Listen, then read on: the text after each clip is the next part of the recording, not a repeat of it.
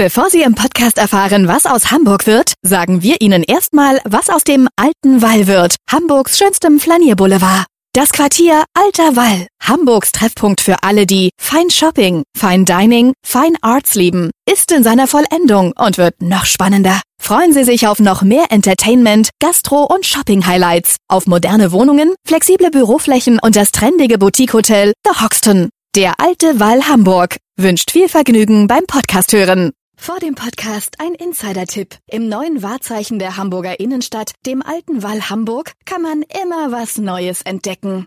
Freuen Sie sich auf viele neue spannende Geschäfte, Gastro-Highlights und Kunstevents, die in den kommenden Wochen den Alten Wall, den Flanierboulevard im Herzen der City, noch mehr aufregendes Lifestyle-Feeling verleihen. Alles nach dem Motto Fine Arts, Fine Shopping, Fine Dining. Der Alte Wall Hamburg wünscht viel Vergnügen beim Podcast hören. Was wird aus Hamburg? Der Podcast zur Stadtentwicklung. Hallo, moin, moin und herzlich willkommen. Mein Name ist Matthias Iken und bei mir ist ein besonderer Gast, denn er ist Parteichef, Fraktionsvorsitzender und designierter Spitzenkandidat der CDU in persona. Bei mir ist Dennis Thering. Herr Thering, herzlich willkommen. Moin, moin, Herr Iken. Schön, dass ich heute hier sein darf.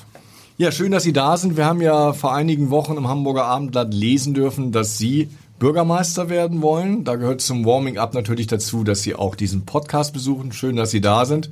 Und wenn ich jetzt nach der Lieblingsstadt frage, ahne ich schon, was da kommt. Ja, das ist natürlich nicht allzu schwer. Ich bin in Hamburg geboren, aufgewachsen, bin hier zur Schule gegangen, mein Studium hier absolviert, meine Ausbildung. Meine Tochter ist hier geboren. Klar ist für mich Hamburg die tollste Stadt der Welt. Hier lebe ich gerne, hier möchte ich leben bleiben. Aber es gibt auch viele andere schöne Städte in Deutschland, auf der ganzen Welt. Wenn Sie irgendwo nach Modellstädten suchen würden, welche wäre das denn dann für Hamburg? Ich glaube, Hamburg braucht sich nicht mit irgendwelchen anderen Städten vergleichen. Hamburg ist so gut, wie es ist. Klar gibt's einige Dinge, die besser werden müssen. Wenn wir uns den Hamburger Hafen angucken, können wir, glaube ich, viel von Rotterdam lernen. Da waren wir jetzt vor kurzem als CDU-Fraktion. Da merkt man, die Menschen, vor allem die Politik, steht uneingeschlossen hinter dem Hamburger Hafen. Das vermisse ich hier so ein bisschen. Aber ansonsten braucht Hamburg den Vergleich mit anderen Städten, glaube ich, nicht zu scheuen. Ihr Lieblingsstadtteil? Ja, auch da ist für mich relativ einfach. Ich bin in Hummelsbüttel, ganz im Norden Hamburgs, im schönen Alstertal, geboren, aufgewachsen, lebe da heute noch mit meiner Tochter, meiner Frau und unserem Hund. Von daher ist Hummelsbüttel natürlich mein Lieblingsstadtteil, wobei Hamburg auch hier ganz, ganz viele andere tolle Stadtteile hat. Und das macht Hamburg ja auch so spannend. Hamburg ist extrem heterogen, die Außenbezirke, die Innenstadt. Von daher kann man in Hamburg sehr gut leben und für jeden ist was dabei. Und wenn wir jetzt noch mehr ins Detail gehen, wo ist Ihr Lieblingsort, Ihr Lieblingsplatz? Ich bin Mensch des Wassers. Ich liebe das Wasser in allen Facetten. Von daher bin ich sehr gerne an der Alster, an der Elbe unterwegs. Also alles, was mit Wasser zu tun hat, da findet man mich. Gibt es da so einen Lieblingsplatz? Strandperle oder Kuhkoppelbrücke, Alsterperle? Ja, also wie gesagt, ich bin im Alstertal groß geworden. Ich mag den Alsterwanderweg sehr, sehr gerne. Da gehe ich gern mit meiner Familie und unserem Hund spazieren. Das ist beruhigend, da kommt man runter. Das ist toll, auch sich einfach mal ein Paddelboot zu nehmen, die Alster hoch zu paddeln. Das ist einfach schön und das machen wir besonders im Sommer sehr gerne. Ihr Lieblingsgebäude? Das Hamburger Rathaus, bin ich immer wieder fasziniert von, jeden Tag dorthin zu kommen, das Privileg zu haben, dort arbeiten zu dürfen, finde ich extrem spannend. Das ist der tollste Landtag, den wir in Deutschland haben, der schönste. Von daher, das Hamburger Rathaus ist mein Lieblingsgebäude. Es ist eher die linke Seite, wo die Bürgerschaft zu Hause ist, oder die rechte Seite mit dem Senatsgehege und dem Bürgermeisterzimmer? Ja, aktuell kenne ich ja nur die Seite, wo die Bürgerschaft zu Hause ist. Da fühle ich mich als Oppositionsführer sehr wohl. Ich hörte, dass die andere Seite auch sehr schön ist. Da arbeiten wir drauf hin. Das ist unser Ziel. Aber Sie waren schon mal drin? Ich war schon mal drin, ja. Also, wie sich's dort arbeitet, das kann ich nur vom Hörensagen beurteilen. Das Schöne in diesem Podcast ist, man darf ein Gebäude abreißen. Tun Sie mir den Gefallen. Politisch würde ich das Kurt-Schumacher-Haus, die Landesgeschäftsstelle der SPD Hamburg, abreißen. Ja, Spaß beiseite. Also unterm Strich bin ich kein Typ, der gerne was abreißt. Ich erhalte gerne und von daher würde ich jetzt weniger abreißen, sondern mehr erhalten und pflegen. Wenn Sie gerne erhalten, was würden Sie denn aus der Amtszeit von Peter Tschentscher, wenn Sie 2025 die Wahl gewinnen, erhalten wollen? Ich finde, er hat das Thema Wohnungsbau gut vorangebracht. Das ist in den letzten Monaten etwas zum Stocken gekommen, aufgrund fataler Fehlentscheidungen, auch dem Schulterschluss mit den Initiativen. Da werden wir zukünftig in schwere Zeiten, in schweres Fahrwasser geraten. Aber unterm Strich der Fokus auf bezahlbaren Wohnraum, das würde ich auf jeden Fall übernehmen. Und wenn Sie Bürgermeister werden, können Sie umsteuern. Was muss auf jeden Fall anders werden? Ach, da gibt's deutlich mehr Dinge, angefangen bei der Verkehrspolitik.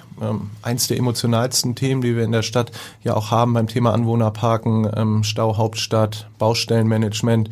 Viele sagen ja immer, da sei Anjes Tjarks als Verkehrssenator für verantwortlich. Nein, hauptverantwortlich ist Peter Tschentscher, der das 1:1 alles mitträgt. Aber auch der Fokus auf der Wirtschaftspolitik, der Hamburger Hafen als das Tor zur Welt, da müssen wir auf jeden Fall ran. Und auch mit der medizinischen Versorgung, was Wartezeiten für Arzttermine angeht, bin ich nicht zufrieden. Das sind Dinge, die wir auf jeden Fall sehr zeitnah angreifen müssen. Und natürlich das Thema der inneren Sicherheit. Wer sich rund um den Hamburger Hauptbahnhof aufhält, weiß, was ich meine. Es gibt viel zu tun und das wollen wir ab 2025 gerne in Regierungsverantwortung umsetzen. Vielleicht ganz spontan oder ganz konkret, Sie haben den Hauptbahnhof angesprochen, was wollen Sie denn da anders machen? Zuallererst brauchen wir mehr Polizei auf der Straße. Das erhöht das subjektive, aber auch das objektive Sicherheitsempfinden der Menschen. Ich würde eine Waffenverbotszone rund um den Hamburger Hauptbahnhof sehr schnell einführen und auch die Videoüberwachung installieren, damit die Menschen sich sicherer fühlen, damit der Hauptbahnhof wieder eine gute Visitenkarte ist. Das ist aktuell nicht mehr. Da gibt's viel zu tun und da merkt man dann doch, dass es eben doch einen Unterschied macht, wer unsere Stadt regiert. 2001 hat ja Rot-Grün schon eine Wahl am Hauptbahnhof verloren. Glauben Sie, dass sich das nochmal wiederholen wird 2025? Es deutet viel darauf hin. Also wir sehen viele Parallelen zu 2001. Wir haben in Hamburg wieder eine offene Drogenszene rund um den Hauptbahnhof bis hin zum ZOP, Steindamm. Das waren auch die Themen, mit der die SPD damals die Wahl verloren hat. Wenn sie so weitermacht, ist sie auf dem besten Weg, 2025 die Wahl auch mit diesem Thema zu verlieren. Wir als CDU haben zumindest eine klare Position und die werden wir auch weiterhin sehr deutlich machen. Sie haben das Thema Verkehrspolitik eben selber angesprochen. Stadtentwicklung hat ganz viel mit Verkehrspolitik zu tun. Wir sind eine Stadt, die immer noch an Bevölkerung zunimmt, aber der Straßenraum wird nicht größer. Kann da wirklich eine Priorisierung des Autoverkehrs hilfreich sein? Verkehrspolitik ist extrem anspruchsvoll, das vernünftig zu machen, allen Interessen auch gerecht zu werden. Wir stehen als CDU für eine Verkehrspolitik, die alle Hamburgerinnen und Hamburger mitnimmt. Ich sehe zunehmend, dass die Politik von Peter Tschentscher, der SPD und den Grünen an den Bedürfnissen der Menschen vorbeigeht. Die Realität ist die, dass wir weiterhin hohe Kfz-Zahlen in Hamburg haben. Die Hamburgerinnen und Hamburger wollen ihr Auto ganz offensichtlich behalten und deshalb sagen wir als CDU auch, die Menschen, die Auto fahren wollen, müssen schnell und sicher von A nach B kommen. Darüber hinaus wollen wir natürlich den ÖPNV ausbauen, weil wir sehen, dass der öffentliche Personennahverkehr das Rückgrat der Mobilität in unserer Stadt ist. Auch das Zu-Fuß-Gehen muss deutlich gefördert werden. Radfahren, ich glaube, man kann eine Verkehrspolitik machen, wo man alle Hamburger mitnimmt und nicht jemanden einzeln ausschließt.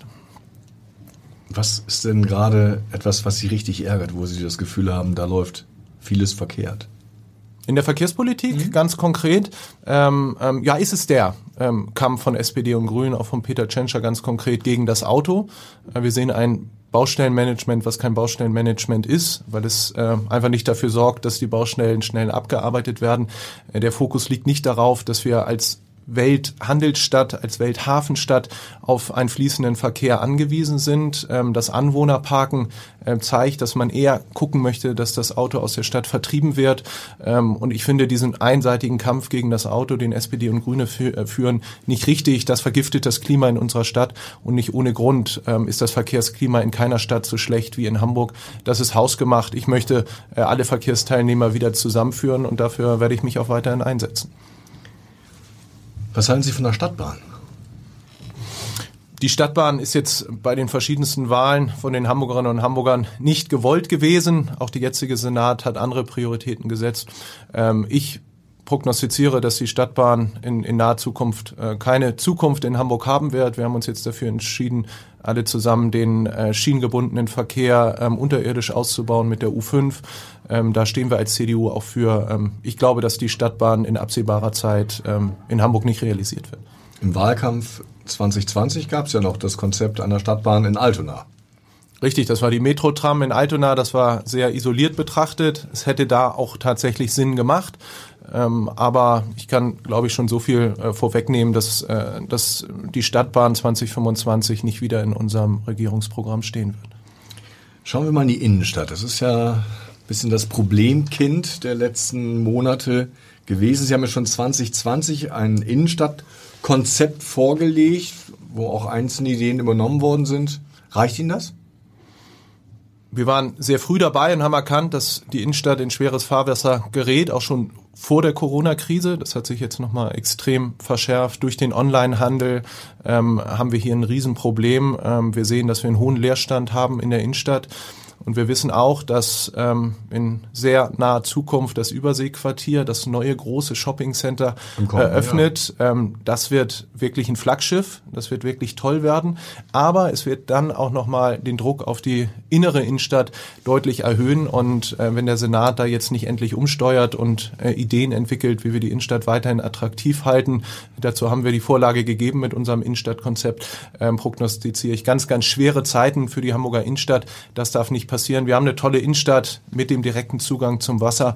Von daher müssen wir alles daran legen, dass die Innenstadt auch weiterhin attraktiv bleibt und erste Anlaufstelle für Touristen und die Hamburger auch ist. Nun seien wir realistisch, in einem Jahr macht das Überseequartier auf. So schnell kann die Politik kaum Dinge auf den Weg bringen. Ja, man hat in den letzten Jahren viel verschlafen. Das ist ja nicht erst seit gestern bekannt, dass die Innenstadt in schweres Fahrwasser geraten ist. Seit wir unser Innenstadtkonzept vorgelegt haben, mit einer Alsterpromenade, um auch gerade in den späteren Tageszeiten nach Feierabend die Innenstadt attraktiv zu halten. Da hätte man deutlich mehr machen können. Man hätte das Wohnen in der Innenstadt realisieren können. Auch da steht der Senat weiterhin auf der Bremse. Ich hoffe, dass der Point of No Return noch nicht erreicht ist. Ich glaube, es gibt noch eine Zukunft für unsere Innenstadt, aber da muss jetzt sehr, sehr schnell was passieren. Da werden wir aus der Opposition auch weiterhin gehörig Druck machen. Sie haben ja immer gefordert, dass der Bürgermeister es zur Chefsache macht. Das hat er ja mit der Innenstadtkoordinatorin getan. Ja, wobei wir wissen, dass die Innenstadtkoordinatorin keine wirklichen Befugnisse hat, dass bisher auch noch keine Ideen gekommen sind. Man berät immer noch, obwohl sie jetzt ja auch schon deutlich über einem Jahr im Amt ist.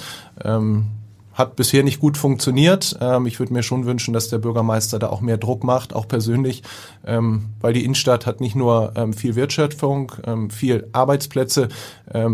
Viele Menschen in unserer Stadt identifizieren sich mit unserer Innenstadt. Sie ist einfach toll und sie muss diese Attraktivität auch behalten und muss einfach weiter ausgebaut werden mit kulturellen Angeboten. Wir stellen uns eine Markthalle vor, wie wir sie zum Beispiel aus Barcelona, aus Rotterdam kennen, die ein Magnet ist für Touristen, die die Menschen in die Innenstadt zieht. Und die Innenstadt muss auch attraktiver für Familien sein, damit Familien sagen, ey, es lohnt sich in die Innenstadt zu fahren, weil shoppen kann ich auch überall anders, kann ich auch online. Es braucht einen Mehrwert, um in die Innenstadt zu kommen und den bietet der Senat aktuell nicht. Was würde denn der Bürgermeister Dennis Thering so als Sofortmaßnahme versuchen? Also die Aufenthaltsqualität muss gesteigert werden. Viel Grün würde ich mir wünschen. Ich würde kleine Bühnen einführen, wo kulturelle Dinge stattfinden. Ich würde die Erreichbarkeit für die Innenstadt wieder attraktiver machen, wenn sie in die Innenstadt kommen, hier horrende Parkgebühren haben. Das ist wenig attraktiv. Ich würde die Innenstadt sicherer machen. Auch das ist ein Thema, was viele aus der Innenstadt abhält, weil sie sagen, ich fühle mich da nicht wohl, ich habe Angst, Opfer einer Straftat zu werden. Das wären die ersten Ad-Hoc-Maßnahmen und wir müssen ein Programm entwickeln, das auch nach 18 Uhr die Innenstadt noch belebt ist. Ich komme häufig nach 20 Uhr aus dem Rathaus raus. Ich habe gefühlt, ich bin der einzige Mensch dort in der City. Das ist nicht gut. Wenn wir in andere Städte gehen, merkt man, dass die Innenstadt auch nach Feierabend noch belebt ist. Und das wünsche ich mir für unsere Innenstadt auch. Nun hängt das nicht nur an der Politik. Es hängt natürlich auch an den Immobilienbesitzern, die Abstriche machen müssen vielleicht bei ihren Mieterwartungen. Die sind aber bereit. Ich bin im engen Austausch mit den Immobilienbesitzern, die sagen, wir haben hohes Interesse daran, dass die Innenstadt weiter attraktiv ist. Klar sind die Mieten hoch, gerade in den 1A-Lagen in der Innenstadt. Aber auch die Vermieter wissen, dass sie da mit der Zeit gehen müssen, dass die Mieten auch attraktiver werden müssen. Den Eindruck habe ich. Ich glaube weniger, dass es an den Mieten liegt, sondern mehr am Drumherum, dass viele Kunden einfach wegbleiben und die müssen wir wieder in die Innenstadt holen. Was halten Sie denn von den kreativen Zwischennutzungen, die wir zum Beispiel in einzelnen Kaufhäusern oder leerstehenden Läden sehen? Es ist besser als Leerstand, allemal, aber wir müssen halt perspektivisch gucken, dass wir gute Lösungen für die Läden bekommen. Wir sehen jetzt das Karstadtgebäude, da gab es ja gute Ideen wie Museen, was man dort realisieren könnte. Also ich glaube, an Ideen mangelt es in Hamburg nicht, es mangelt am Ende an der Umsetzung. Als Zwischenlösung finde ich das gut, aber am Ende wollen wir wieder Läden in der City haben und den Leerstand, den wir aktuell haben, der ist einfach viel zu hoch. Teilen Sie die Wahrnehmung, dass Hamburg zu lange gedacht hat, wir müssen die HafenCity stärken, die Innenstadt läuft von alleine? Ja, ich habe das Gefühl, dass Hamburg zu lange gedacht hat, dass alles grundsätzlich von alleine läuft. Aber das fällt dem rot-grünen Senat jetzt gehörig auf die Füße. Man muss immer mit der Zeit gehen, man muss neue Impulse setzen, neue Anreize setzen, ob es in der Wirtschaftspolitik ist, ob es bei der Standortfrage ist, die HafenCity ist toll, die hat sich gut entwickelt, aber auch da gibt es Defizite. Es gibt zum Beispiel nicht einen Sportplatz in der HafenCity, wo man fragt, da hat man das Ganze nicht zu Ende gedacht. Gute Stadtentwicklungspolitik oder gute Politik insgesamt lebt davon, auch neue Ideen reinzubringen, neue Impulse zu setzen, und das kommt mir bei dem Bürgermeister zu kurz. Man verwaltet eher mittelmäßig und gestaltet unsere Stadt nicht. Hamburg ist eine tolle Stadt, hat viel Potenzial, aber es muss immer wieder neu geweckt werden. Man muss sich immer wieder neu erfinden, und dieser Erfindergeist, der fehlt mir so ein bisschen in der Hamburger Politik. 2001 hat ja die CDU mit einem Leitbild die Wahl quasi auch gewonnen, mit dem Leitbild der wachsenden Stadt. Was ist denn Ihr Leitbild? Ich glaube, dass das Leitbild im Großen und Ganzen durchaus noch richtig ist. Es ging ja nicht nur darum, dass Hamburg immer mehr Einwohner bekommt. Die SPD träumt von der 2-Millionen-Stadt. Das sehe ich aktuell noch nicht, weil die Infrastruktur heute schon nicht mitgewachsen ist. Verkehrsinfrastruktur, medizinische Infrastruktur, die ganze soziale Infrastruktur. Das reicht nicht aus, immer nur Wohnungen zu bauen und dann die Infrastruktur nicht mitwachsen zu lassen. Das Leitbild der wachsenden Stadt hat ja auch die Idee, die Wirtschaft wieder nach vorne zu bringen, Hamburg als schlafende Schöne wieder zu erwecken. Und ich sehe viele Parallelen, die wir 2001 hatten, auch heute noch. Die Hamburger Politik ist so ein bisschen im Dornröschenschlaf. Die Stadt muss wieder wach geküsst werden. Das wollen wir auf jeden Fall tun. Ich möchte Hamburg als grüne Stadt am Wasser erhalten.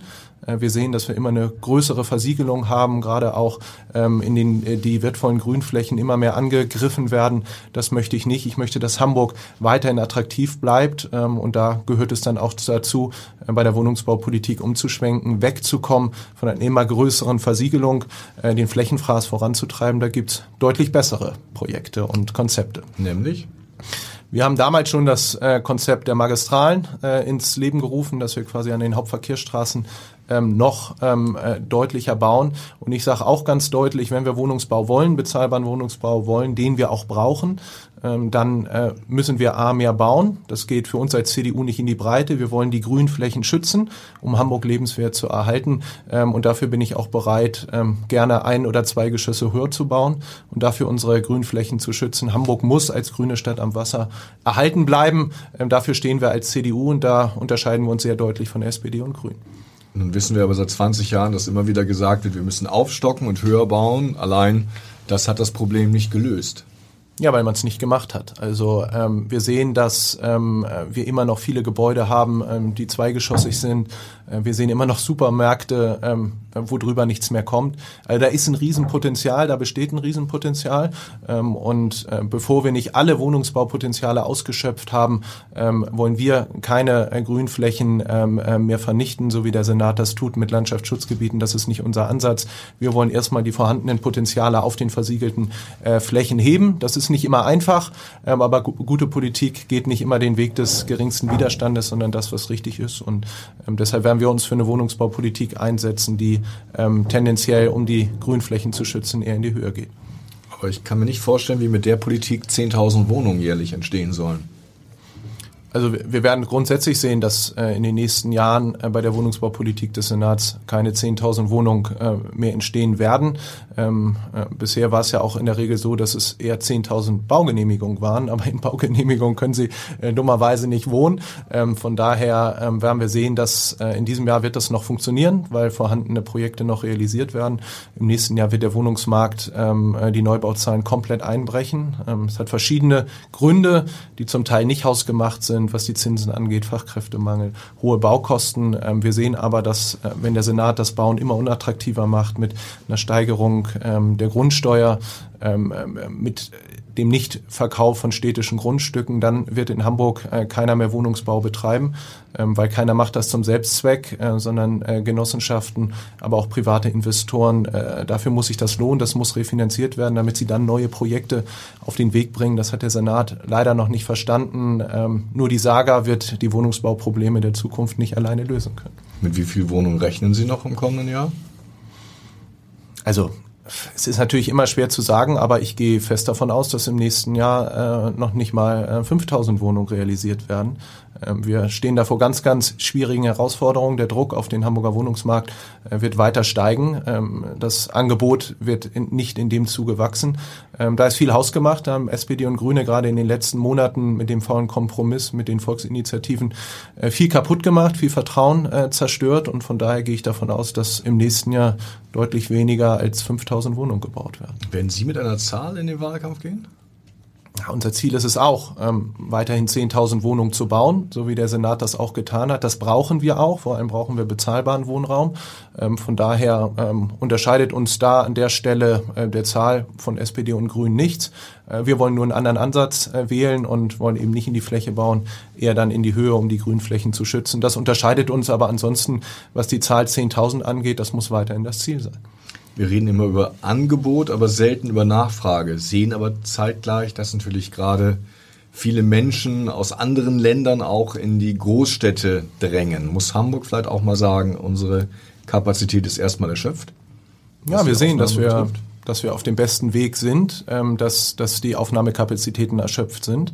Deshalb finde ich die Aussage der Bundesinnenministerin auch fatal, zu sagen, alle können kommen, alle sind herzlich willkommen. Natürlich haben wir die Aufgabe, gerade den Ukrainerinnen und Ukrainern zu helfen.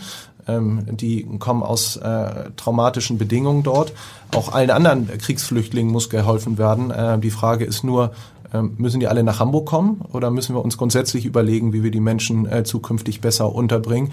Da fällt mir der Königsteiner Schlüssel ein, der sich sehr auch an der Einwohnerzahl orientiert, weniger an der Fläche. Hamburgs Flächen sind endlich, das gehört zur Wahrheit dazu. Von daher ist die Bundesregierung jetzt in der Pflicht, die Menschen, die Hilfe suchen, zu uns kommen, besser übers gesamte Bundesgebiet zu verteilen. Die Aufnahmekapazitäten Hamburgs sind fast am Ende angekommen, das gehört zur Wahrheit dazu. Nun haben Sie vor einigen Tagen das große Projekt eines neuen Stadtteils Oberbillwerder in Frage gestellt. Warum lehnen Sie dieses Konzept ab? Das ist genau das, was ich eben auch schon gesagt habe. Wir wollen Hamburgs Grünflächen schützen und gerade Oberbillwerder ist ein besonders schützenswertes Gebiet, was für die Entwässerung ganz entscheidend ist. Wir sehen in vielen Stadtteilen aus der Ecke, wo ich komme, in Sasel, dass es zu regelmäßigen, bei Starkregenereignissen zu regelmäßigen Überschwemmungen kommt. Und das ist dem geschuldet, dass das Wasser nicht mehr vernünftig abfließen kann. Und deshalb sagen wir, dass diese wertvolle Grünfläche dort in Oberbillwerder erhalten bleiben muss, nicht bebaut werden darf. Unser Ansatz ist, wie gesagt, eher in die Höhe zu bauen und Grünflächen zu schützen. Und das gilt dann natürlich auch für Oberbillwerder in Bergedorf. Aber 6.000 Wohnungen, die dort geplant sind, sind schon eine Hausnummer. Die kann man nicht mal eben per Federstrich anderswo verteilen. Das ist richtig. Aktuell sind sie noch nicht gebaut. Das ganze Konzept ist ja noch in Planung. Wir sehen da auch ein chaotisches Verkehrskonzept. Da sollen nämlich keine Autos mehr reinfahren dürfen. Da frage ich mich ehrlicherweise, wie das mit der Realität zusammenhängen soll. Wenn wir 2025 dann mitregieren, dann werden wir das Projekt auf jeden Fall auf den Prüfstand stellen. Ich glaube, es gibt deutlich andere Potenziale, wo es sinnvoller ist, dann zu bauen und diese Grünfläche dann zu erhalten. Sehen Sie auch räumliche Potenziale in der Stadt? Zum Beispiel noch Hafenflächen, die leer gefallen sind, wo Sie sagen, die kann man entwickeln oder andere Infrastrukturflächen? Ja, gerade im Innenstadtbereich ist es natürlich schon sehr, sehr dünn. Wir müssen auch uns die Frage stellen, wo wollen wir mit unserem Hafen hin? Und wir als CDU sagen, dass der Hamburger Hafen weiterhin das Tor zur Welt ist, das Herz unserer Wirtschaft. Viele, viele tausend Arbeitsplätze hängen am Hamburger Hafen, eine hohe Wertschätzung, Wertschöpfung. Und deshalb stehen wir zu 100% hinter dem Hafen. Der Hafen braucht die Hafenerweiterungsflächen perspektivisch. Deshalb sehe ich da kein Potenzial für weitere Wohnungsprojekte. Ich glaube, in der Innenstadt ist durchaus noch was möglich. Wir müssen gucken, wo wir leerstehende Bürogebäude haben. In der HafenCity zum Beispiel, nicht in der HafenCity, in der City Nord ist noch ein Riesenpotenzial auch an Wohnungsbau. Da ist was möglich, aber der Hafen braucht auch Potenziale, um sich zu erweitern. Wir stehen uneingeschränkt hinter dem Hamburger Hafen. Es klingt so ein bisschen so, also Sie versprechen, das dürfen Sie als Oppositionsführer natürlich viel, allen wohl, niemandem weh. Aber geht das am Ende auf? Am Ende wird es nie immer allen gefallen. Und der Anspruch zu sagen, wir wollen es allen gerecht machen, auch das wird nicht funktionieren. Es wird auch Leute geben, die sagen, ich möchte in der City kein Wohnen haben. Es gibt auch Leute, die sagen, ich möchte in der City Nord kein Wohnen haben. Das ist durchaus richtig, aber man muss das machen, wovon man überzeugt ist. Und ich bin davon überzeugt, dass der Hafen auch in Hamburg eine Zukunft hat, dass wir unsere wertvollen Grünflächen schützen müssen. Und dann muss es Alternativen geben. Die haben wir aufgezeigt. Und mit ein bisschen Schwung und mit ein bisschen Interesse daran ist das durchaus auch umzusetzen. Es klingt so ein bisschen, auch wenn ich die letzten Minuten unseres Gesprächs Revue passieren lasse, viel Kritik auch am Bürgermeister, eher zurückhaltende Kritik an den Grünen. Spekulieren Sie schon so ein bisschen darauf, dass man mit den Grünen besser zusammenarbeiten kann als mit den Sozialdemokraten? Nein, überhaupt nicht. Aber Peter Tschentscher ist nun mal der Hauptverantwortliche für die Politik in unserer Stadt. Von daher verantwortet er auch das, was die Grünen in Hamburg verbocken, gerade in der Verkehrspolitik. Da würde ich mir einen Bürgermeister wünschen, der auch klare Haltung zeigt, der führungsstark ist, nicht den Koalitionsfrieden über das Wohl unserer Stadt stellt. Deshalb bin ich mit meiner Kritik an den Bürgermeister auch sehr deutlich, weil da aus meiner Sicht deutlich mehr geht. Wir als CDU, und das habe ich am Montag bei meiner Wahl zum Landesvorsitzenden auch nochmal sehr deutlich gesagt, wir kämpfen nicht für irgendeine Koalition, wir kämpfen für die CDU, für ein starkes CDU-Ergebnis. CDU pur habe ich es genannt, und wer einen wirklichen Politikwechsel 2025 möchte, der wählt dann CDU, weil zwischen SPD und Grüne einfach kein Blatt mehr passt. Die SPD hat sich in vielen Bereichen sehr an die Grünen angepasst. Wir wollen ein starkes CDU-Ergebnis und dann gucken wir, in welcher Konstellation am meisten für unsere Stadt umzusetzen ist, was das Beste ist. Am Ende entscheiden die Hamburger das, wer Bürgermeister wird, wie stark die CDU wird. Aber wie gesagt, wer wirklich einen Politikwechsel möchte, der kommt an der CDU 25 nicht dran vorbei. Ich sehe, Sie laufen sich schon warm für den Wahlkampf. Nun kennen Sie Hamburg aber auch. CDU pur ist jetzt nicht unbedingt das Konzept, mit dem man über 30% kommt, oder? Ja, CDU pur muss ja nicht zwangsläufig das sein, was man in der Vergangenheit gemacht hat. CDU pur ist für mich, dass die Menschen wissen, wofür die CDU steht.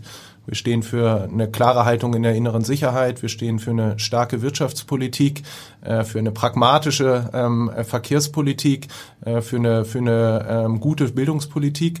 Die Menschen sollen wieder wissen, welchen Mehrwert es hat, CDU zu wählen. Da machen wir uns schon heute auf den Weg. Die Wahl ist schließlich schon in 22 Monaten. Das geht schneller, als man denkt. Und wir werden gut vorbereitet sein und den Hamburgern ein gutes Angebot machen. Da können Sie sich drauf verlassen. Ist es dann eigentlich auch so attraktiv, Bürgermeister zu sein? Weil derzeit lebt ja die Stadt auch davon, zum Beispiel, wenn man sich einfach die Hapag-Lloyd-Dividende ansieht, 1 Milliarde, dass im Augenblick noch Geld da ist zum Verteilen, zum Investieren, was unter Umständen in 2 Jahren fehlt. Ja, die SPD hat natürlich Glück gehabt, dass seit 2011, seitdem sie regieren, wir Jahr für Jahr immer mehr Steuereinnahmen hatten. Dieses Privileg hatten die CDU-Senate vorher nicht. Da musste immer mehr gespart werden. Deshalb regiert es sich seit 2011 auch relativ einfach. Es ist durchaus möglich, dass künftig der Gürtel wieder enger geschnallt werden muss.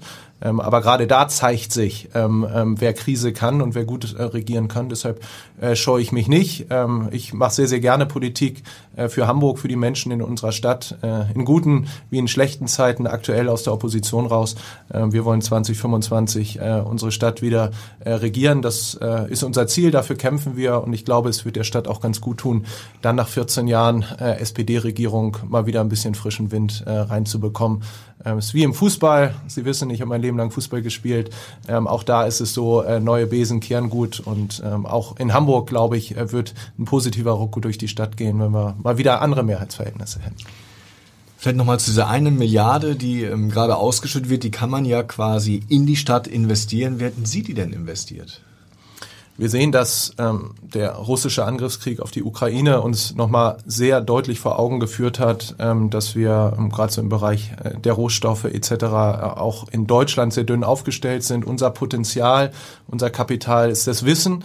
Und deshalb hätte ich einen Großteil dieser Hapag-Lloyd-Dividenden auch ins Wissen, in die Bildung, in die Universitäten gesteckt. Wir sehen, dass die Universitäten in Hamburg massiv unterfinanziert sind.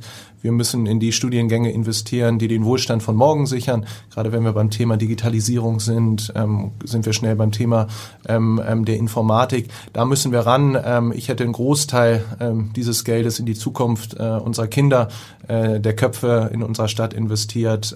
Da passiert zu wenig, deshalb wäre das Geld dort sehr, sehr gut angelegt. Nochmal abschließend der Blick zurück. Die CDU hat ja damals, als sie die Wahl gewonnen hatte, auch die Elbphilharmonie auf den Weg gebracht und damit so ein neues Wahrzeichen für die Stadt geschaffen, was natürlich auch über die Stadtgrenzen hinaus strahlte, was dann auch für massive Probleme sorgte. Was ist denn Ihre Idee? Brauchen wir für die 20er Jahre ein neues Wahrzeichen für die Stadt oder für die 30er? Ja, die Elbphilharmonie ist großartig. Wer einmal drin gewesen ist und mit Experten spricht, der weiß, dass es damals die richtige Entscheidung war, die Elbphilharmonie auf den Weg zu bringen. Der Weg dahin war steinig. Daraus haben, glaube ich, alle Beteiligten gelernt. Nichtsdestotrotz war es richtig, das zu tun. Und die Elbphilharmonie gibt Hamburg sehr, sehr viel Strahlkraft. Das ist gut. Ich glaube, dass es nicht immer großer Wahrzeichen braucht, so wie das Wahrzeichen, was Olaf Scholz mit seinem Elbtower jetzt auf den Weg gebracht hat. Hamburg ist an sich eine großartige Stadt. Lehnen Sie den ab, den Elbtower? Der Elbtower wird jetzt gebaut. Ich gehe davon aus, dass die Vermietungsquote dann auch gut ist. Und von daher macht es, glaube ich, keinen Sinn, immer Dinge zu hinterfragen, die entschieden worden sind. Der Elbtower muss jetzt gebaut werden. Und dann wollen wir hoffen, dass er positiv für Hamburg ist.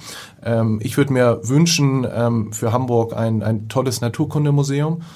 Ich glaube, da ist ganz, ganz viel Potenzial. An welchem Standort? Das wäre durchaus in der HafenCity, könnte ich mir das sehr, sehr gut vorstellen. Der Senat tendiert ja eher dahin, am jetzigen Standort das Ganze zu realisieren. Ich glaube, gerade in der HafenCity mit der Nähe zum Wasser wäre da durchaus was möglich gewesen. Dafür haben wir uns eingesetzt, werden das auch weiterhin tun. Aber das Streben nach immer neuen Wahrzeichen, glaube ich, brauchen wir nicht. Hamburg ist an sich stark. Wir müssen danach bessern, wonach gebessert werden muss. Und von daher, glaube ich, ist Hamburg gut aufgestellt mit seinen Wahrzeichen, mit dem Michel, mit unserem Rathaus, der Elbphilharmonie. Es gibt viele andere wichtige Projekte in den Stadtteilen, in den Bezirken, da wollen wir ran. Und da soll das Geld dann ab 2025 auch hinfließen. Ja, da bin ich mal gespannt, wenn Sie die Wahl gewinnen, 2025, ob Sie dann nicht vielleicht doch ein Wahrzeichen quasi aus Ihrem Bürgermeisterzimmer dann der Stadt schenken wollen. Darüber reden wir dann, Herr Thering. Vielen Dank, dass Sie da waren. Herzlichen Dank. Und Sie, liebe Zuhörer, schalten Sie wieder ein, wenn es heißt, was wird aus Hamburg? Weitere Podcasts vom Hamburger Abendblatt finden Sie auf abendblatt.de/podcast.